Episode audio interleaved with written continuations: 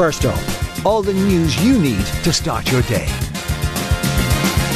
Good morning. You're listening to Newstalk with me, Shane Beatty. It's Thursday, the 21st of December. I hope you're well. Coming up. If it ends with Hamas remaining in place, that's not in the interest of Israel. It's not in the interest of the region. UN postpones vote on Gaza ceasefire yet again, and Ireland might opt out of new EU asylum laws. Plus, we'll have all the other news making the headlines and the latest in sport and entertainment.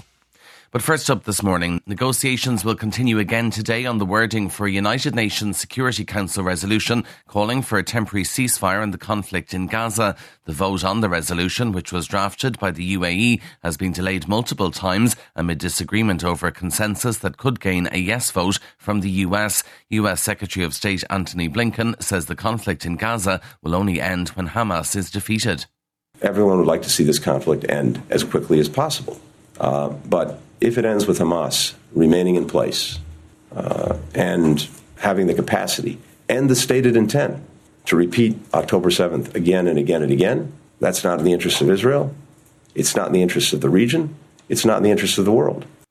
Meanwhile, a child has died after an Israeli drone strike on a hospital in Gaza. It happened at Rafah near the Egyptian border, where people had been told they were safe. Middle East correspondent Alistair Bunkall was filming nearby when the missile struck.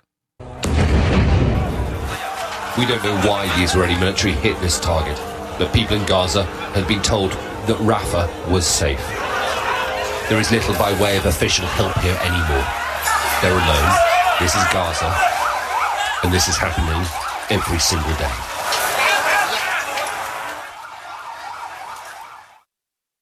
The Taoiseach says the government will make a decision on whether it will opt in or opt out of new EU asylum laws in the new year. The European Union reached an agreement yesterday to reform asylum, which it's hoped will allow more cooperation between member states when managing arrivals into the bloc. Reforms include speedier vetting of irregular arrivals, creating border detention centres, and accelerated deportation for rejected asylum applicants. Those opposed to hosting asylum seekers would be required to pay those that do. Leo Varadkar says the government will have a decision to make in the weeks ahead.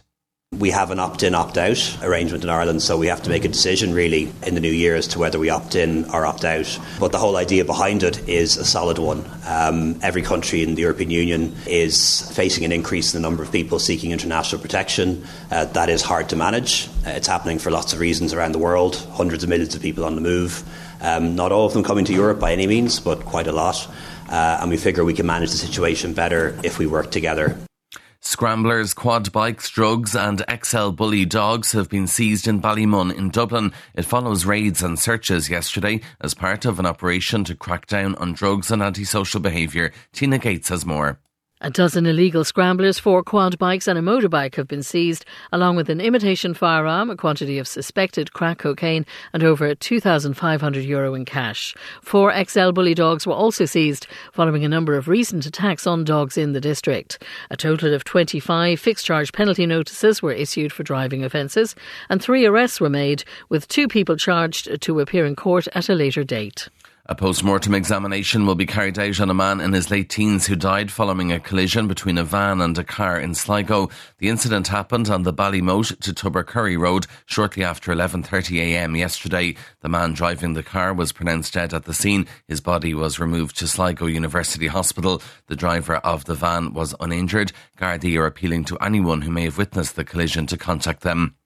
Consumers are feeling slightly more optimistic as Christmas approaches. The latest Irish League of Credit Unions Consumer Sentiment Survey found sentiment increased fractionally in December, signalling a further slight easing in cost of living pressures. 76% of those surveyed see cost of living as a key area where improvement is needed. 43% cite healthcare as a key priority area. Economist Austin Hughes says while there's optimism, we're not out of the woods yet.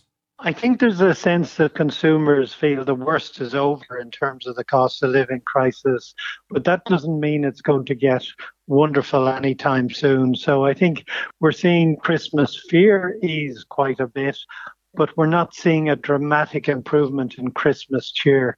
Consumers still face an uncertain economy.